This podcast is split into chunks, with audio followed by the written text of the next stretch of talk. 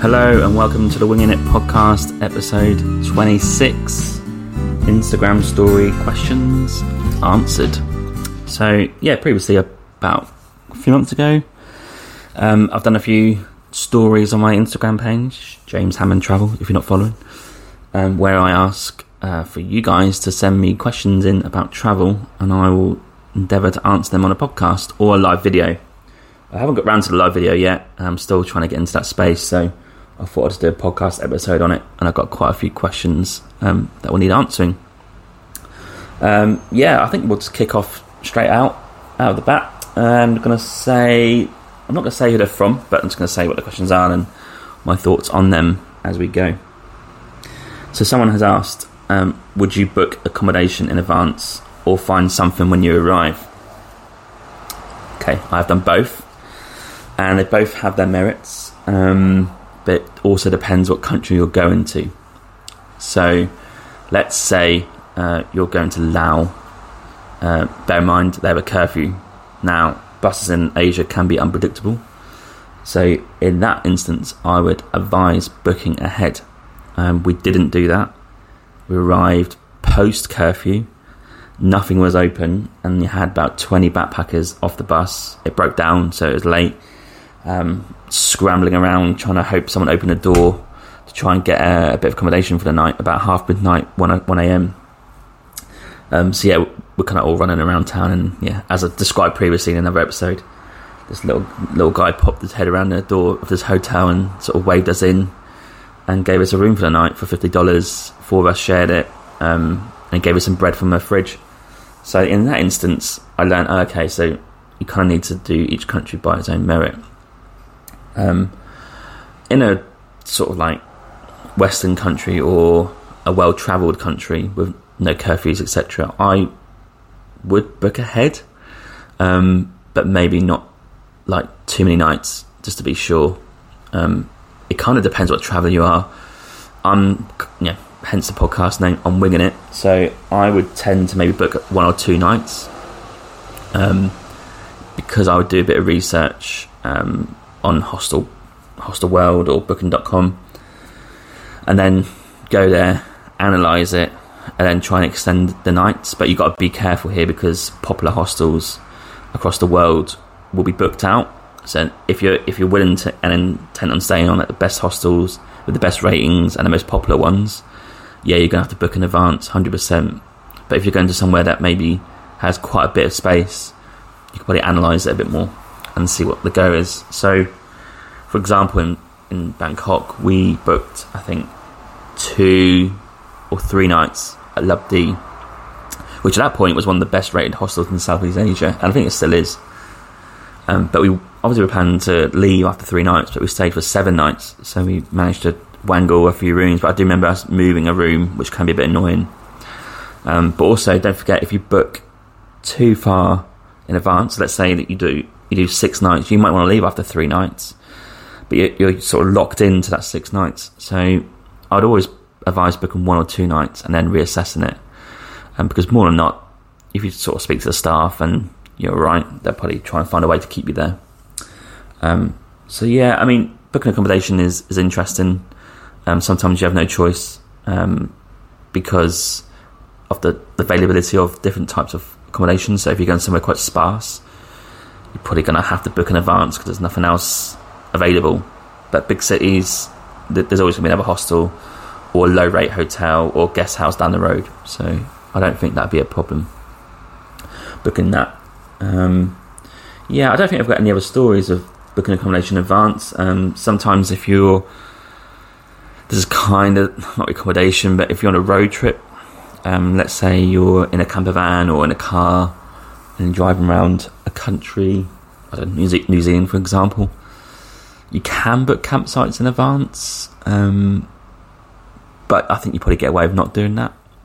And also, it's so flexible there. You could be like delayed by one hour somewhere, or it could be like another town you're to have to stay in. So, booking in advance on that sort of road trip type trip is not going to be any advantage to you, I don't think, um, because you don't know what town you're going to be arriving in.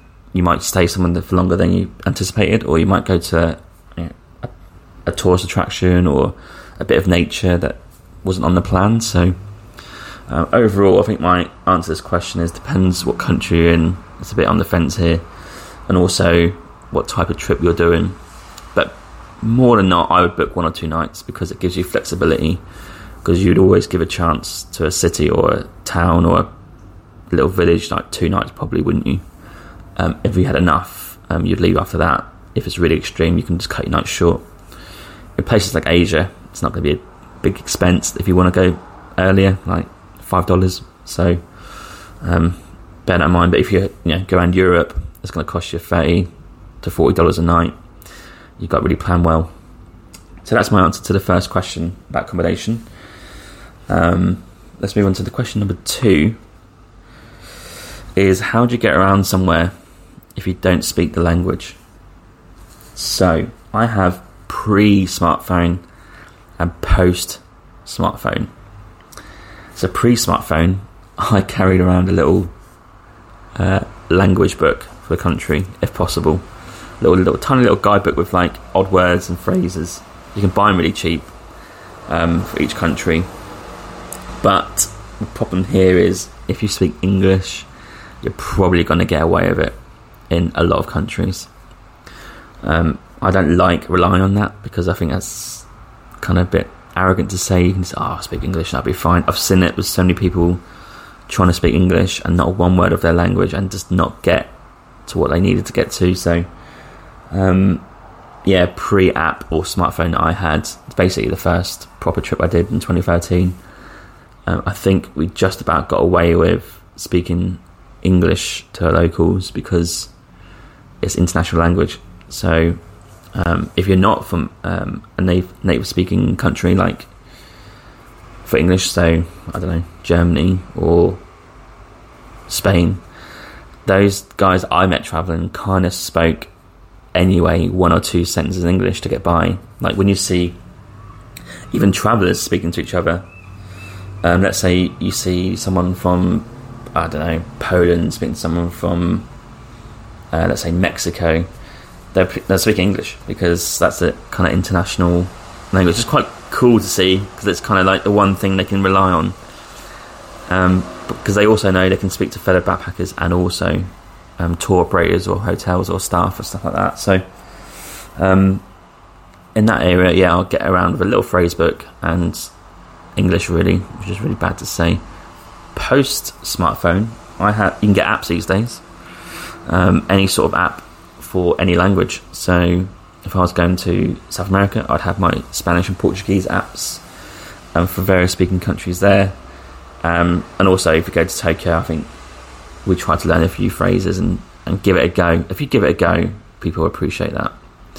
Um, it comes across quite well as a, as a backpacker or as a traveller. So, yeah, I think it's going to be hard because some countries, in terms of like Asia, are not going to have your is it phonetic alphabet that we read and can understand some words in Spanish, German, or English. It's going to be in their language in terms of how it, how it's written. So you're going to really have to be switched on and not be afraid to ask people because um, they generally will help you out. So yeah, I would have the phrase book, and I'd also try and learn a language on the app. Just do five minutes each day, maybe a week before you go, or ten minutes each day and just get some words in the memory that will help you out. Basic stuff like how do I get to there, where is, how much, um, names of foods and drinks, and you should be fine. Um, I still now know like 20, 30 words in Spanish, just like directions and a bit of food, a bit of drink. Um, how how much is this? Like I can get that by kind of remembering what I learned because I haven't really forgotten it, even though I don't use it every day. So once you get that base in, you won't forget it. So that's kind of my answer to that. And I also, I think if you speak to locals, they can tell you what what you should be asking um, their fellow countrymen, right? So, yeah, that's kind of where I go for question two. Number three, how do you find cheap flights? Um, great question. Um, people always have these theories, like combining different apps and different websites, etc., etc. But I would, if I was looking for a flight, I'd do a couple of things: Google Flights, Skyscanner, and also any late deals on the potential flight provider's website. Um, yeah, I would compare prices of all of those, trying to find flights, and also get to know your local airlines. Um, so everyone knows in the UK you can go to somewhere in Europe for twenty pounds if you go with EasyJet.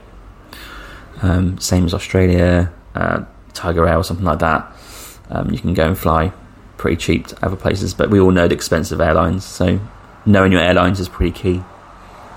Uh, and also knowing your local airlines is going to help you out to save some money as well. So I think they're kind of my go tos, I think. Um, and also, when you're comparing prices, I think there's rumours that you know if you search too many times, it goes up in price. So maybe just whack on a VPN and put in a different country when you're searching, so does, you know that you don't get stung by that if that really is a thing. Um, so I would do that to make sure as well. But also, kind of be ruthless about it um, because people will snap these flights up, especially if it's not a popular route. Um, so I'd be ruthless about that. But also, it's worth looking into round the world tickets if they exist anymore. Um, I'm not sure if they do in certain places because STA travel, for example, don't exist. But those flexible round the world tickets where they get you from ma- major hubs is well worth the money just by the flexibility of it. So you can change the date and the time if you want to stay somewhere a bit longer. So they're definitely worth the value.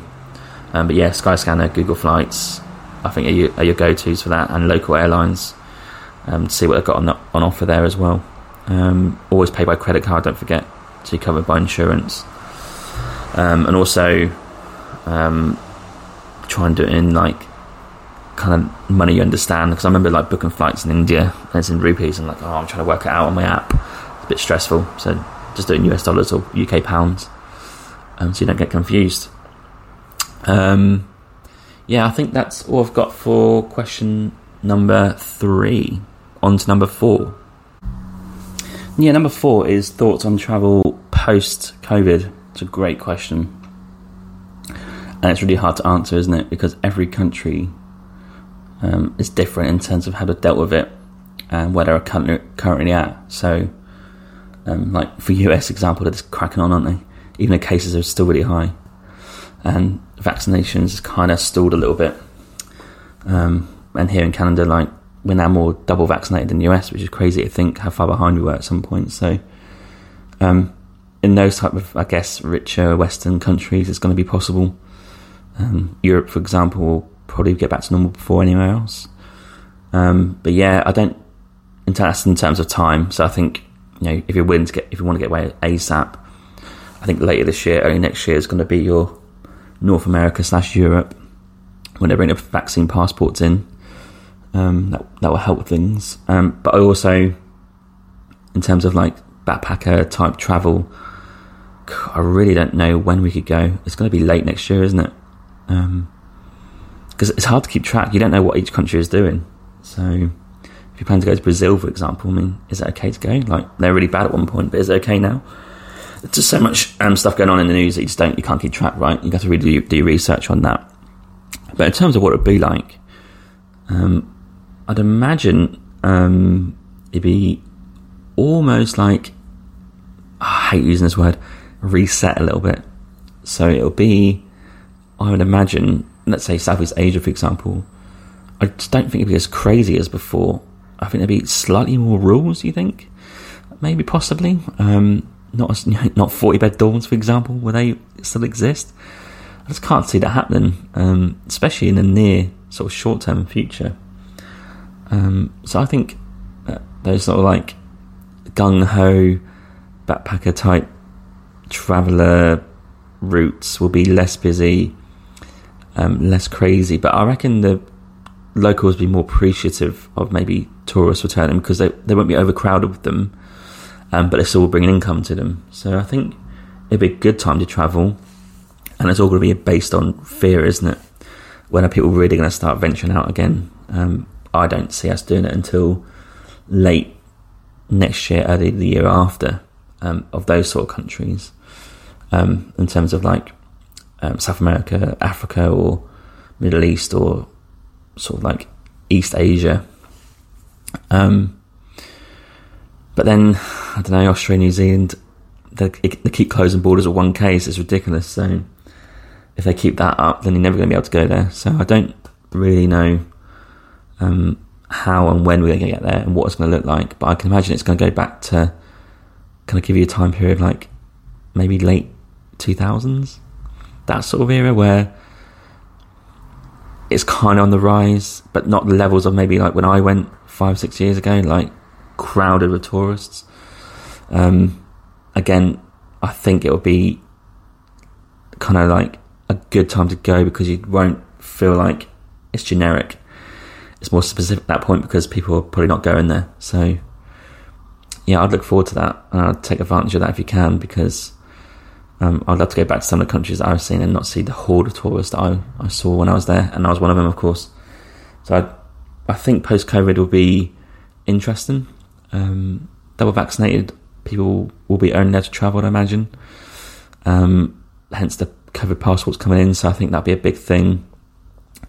Um, I think the COVID vaccine, if you've not had it, will become a requirement of a country, like uh, rabies, for example. So, yeah, I think that's where it'll go. Um, I could be less busy, less pricey as well, um, but also, yeah, real like chance to really go out there and and not and not be generic. Yeah, looking forward to that. So, question number five: How to start planning a big trip? Fantastic question. That um, done it a few times. Um, I would consider a big trip anything longer than a month. Um, yeah, because anything less than a month is a holiday. So, big trip, that is going to be different for a lot of people. But what I would start with is your aims. Is a place, is a, a skill you want to learn, is an experience you want to have for two weeks or two months, is a, a language you want to learn. You need to figure out what your aim is and base it around that. So if we go away again on a big trip, for example, I've got a few things that I want to achieve.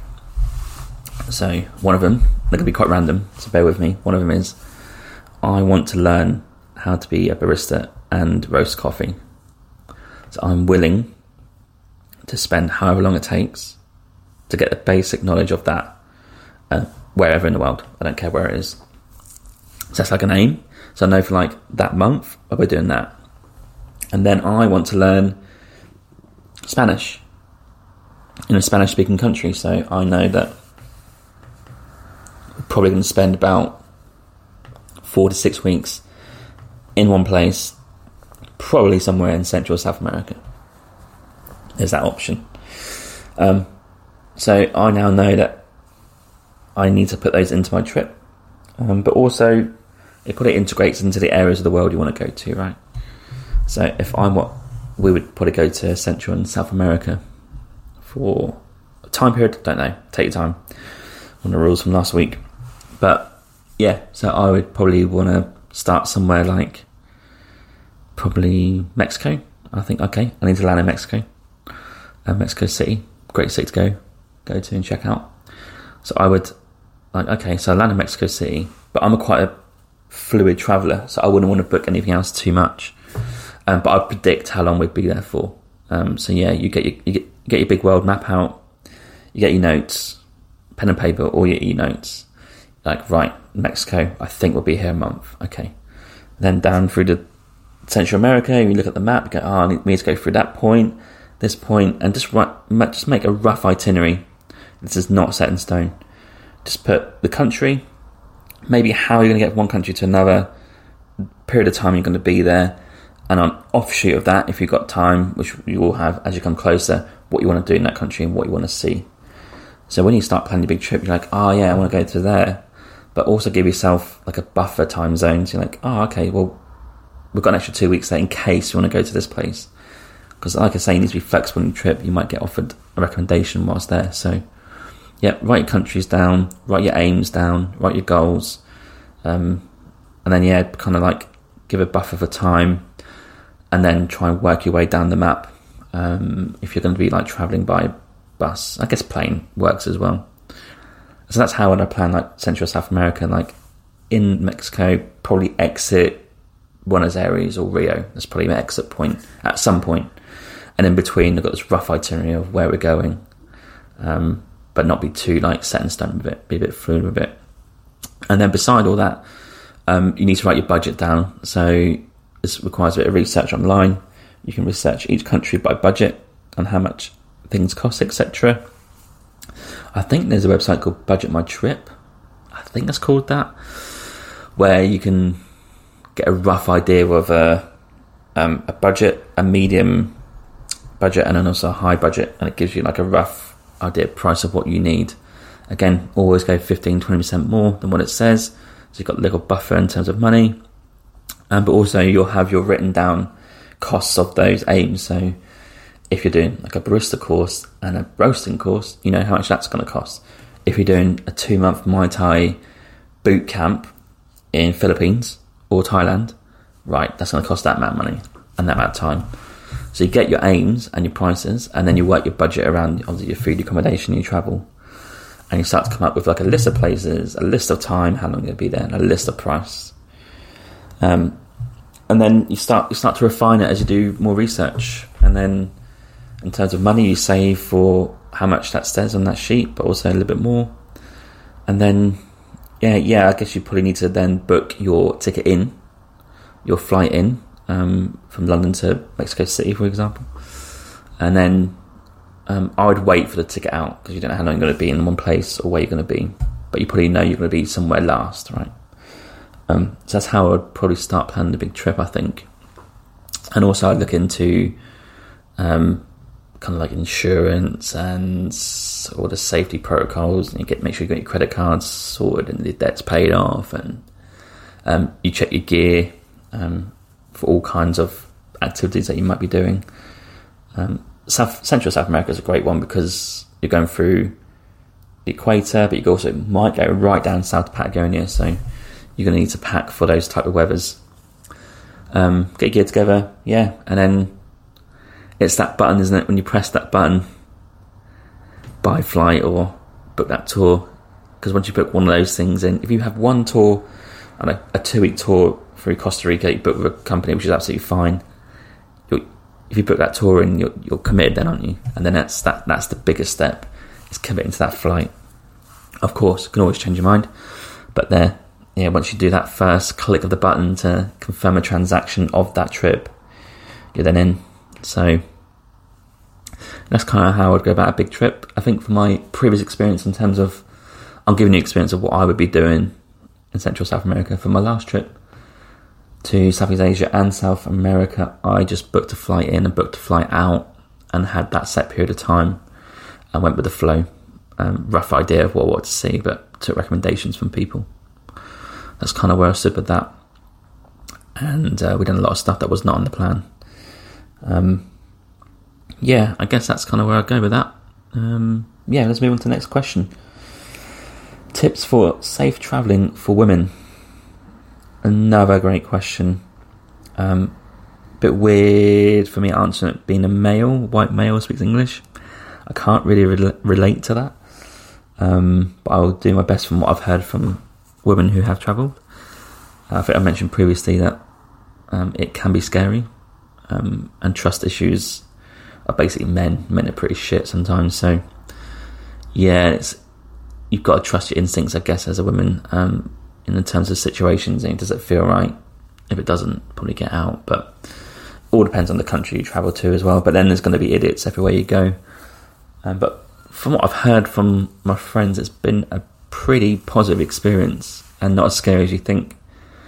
I mean, I, it baffled me that I saw and we met people in India um, like women traveling on their own, which is crazy. India's not like a you, you have to be careful, but um, it is you would think from the stuff you heard from the media, like some of the awful stuff that's happened there with women on buses and stuff like that, that it might be a bit scary. But fair play to them; they were out there doing it. Um, but they did have some stories, unfortunately. So they took as many precautions as possible. Um, but I think key to this is kind of meeting backpackers or fellow travellers in the places that you stay, um, and maybe just trying to be transparent and have a communication line with those people in case you really do need help. because people normally travel around in the same circles and the same routes. So I'd have that communication line open, um, and also try and be kind of like accustomed to the local rules as well, and whether that's what you wear or what you should do, what you should say. And then also try and trust locals as well that you think are trustworthy because ultimately in a country they are the ones who know what to do. So I think my friends had friends that are backpackers but also friends that are locals and it kind of made them feel a bit safe. Um, the typical stuff, don't travel around alone at night um, if you can, certain places. Um, just have your wits about you. If it feels dodgy, it probably is. Um, and also travel in group if you want to, or join other backpackers who are soloing as well. Uh, but obviously, you travel solo for a reason, so don't feel you have to do that. But that could be a good, um, like three or four weeks break from maybe even a little bit of pressure on yourself to always be alert. Um, another way of, not really having to worry about that is booking if you're solo on your own, but booking on a tour. So you go with um, a tour group, um, like STA would do, like their sort of like studenty type. It's 18 to 31, 32 um, tours um, where they have a group of people going the same things and direction as uh, as the rest of you. So yeah, that's a possible way of doing it as well. Um, but yeah, uh, it's hard for me to answer because I'm not a woman who's traveling on her own, but I think there's a lot of content online now to read about that sort of stuff. So yeah, you can do a bit of research on Google and you'll find some blogs about that. Um, yeah, there's there's great there's great stuff available on Instagram as well. Um, yeah, check those out. And last question is travel fatigue. Um, yeah, I think we have been. Well, I've definitely had this before. Travel fatigue, and there's certain there's a few things you can do just to uh, mitigate those sort of circumstances. Um, I remember my friend Scott was telling me a story that he met someone in Bangkok who was traveling at that point like a ridiculous amount of time, like three or four years or something like that, and had been pretty non-stop. But he arrived in Bangkok to only do one thing, and that's just buy a second-hand, I think like, like a Nintendo or PS1 or something like that, and a TV, and just play computer games for two or three weeks, and just stay somewhere for that period of time no thought on travel, no thought where to go next. Just had to have that break. Um, but on a smaller scale, um, yeah, you could book in like a three day tour where you don't, you basically get told what to do. Um, you turn up, enjoy the tour, enjoy the sights and the people, and you don't have to worry about travel or planning. Um, so tours are a great way to break it up, and whether they're one, two, day, two or three days, or two or three weeks, I'm definitely looking into that. Also, another great way if you're away for a period of time is to have like one week or relative to that in one place and really see a city for what it's worth instead of dipping in two days. Why not get an Airbnb or stay at a hostel for a week and really go to town in the city and just stay somewhere, chuck your backpack down, no worry about packing or where to go next. You're there for a week. You just got to go around the city and put no pressure on it. Um, you could go and drink coffee for a week, something like that is definitely a great way to do it. Um, I'm also a big fan of doing like those real high intensity activities, like a you know like a summit climb or a skydive, and then relaxing for a period of time because you get to appreciate both sides of it. So yeah, I would sort of have that yin yang feel to a travel you're doing something really like out there out of your comfort zone, and then you, you know you're in one place for like a week chilling out. Um, yeah, so I think travel fatigue can also be sort of mitigated by what I mentioned earlier about having an aim. So if you're two months backpacking around, you're like up and every day, you're like we're going here, we're going there, we're booking this, we're doing this. And at the end of the two months, you're doing Muay Thai course. Like that's your relief, right? No more planning. You're just doing a course for two weeks, bit of fitness, and you're doing that. So those type of aims can really break your trip up as well. Um, yeah, and also don't be afraid to stop for a bit people think you have to get everything in all the time in quick time. It's no rush. Take your time. One of the key elements of last week that I've learned that I shared on my podcast. Yeah, take take your time. Um, and don't feel it's a bucket list op- operation. Just feel like you can do one thing and, and accept you're not going to see it all. So, I think travel fatigue is definitely about. It's a bit of a privilege, isn't it? Um, if you if you're at that level, at that level, so um, yeah, just be more appreciative of what you're doing and take the time to chill out for a bit. So I think that's my Instagram story questions I have. Thanks to everyone who submitted them. I think it's a couple months ago now. And I will try and do more of these as we go on, but probably just do like a short video, one or two minutes on Instagram, and try and get that going as well. I'm still trying to get into that space of regularly videoing myself, which I don't particularly like, but I will learn to love it. So, based on that, safe travels. Um, hope you got some exciting plans in the pipeline, and I'd love to hear from you. So, please get in contact. And I'm hoping to get a few more guests on next. So, I've done a few solo episodes. I'm going to start pushing my guests to come on, and we'll get some recorded stuff for next few weeks. Um, I'm actually away next few weekends as well, so I'm not sure how logistically it's going to be. Um, but yeah, we'll we'll test that out. But yeah, have fun, stay safe, and I'll catch you soon. Ciao. Thank you for listening to my Winging It podcast today. You can check out my website jameshammond.org for all the links to all the platforms for your podcasts, including Apple Podcasts, Google, and Spotify. There's a contact form on the homepage for you to get in contact for anything you want me to discuss to do with travelling. Don't forget to check out my Instagram page, James Hammond Travel, where I post daily about my last 10 years of travelling, travelling, and more travelling. Finally, please rate the podcast. I really appreciate it if you can rate it, leave some comments, and I'd love to read them. Stay safe, happy listening, happy reading, and be inspired.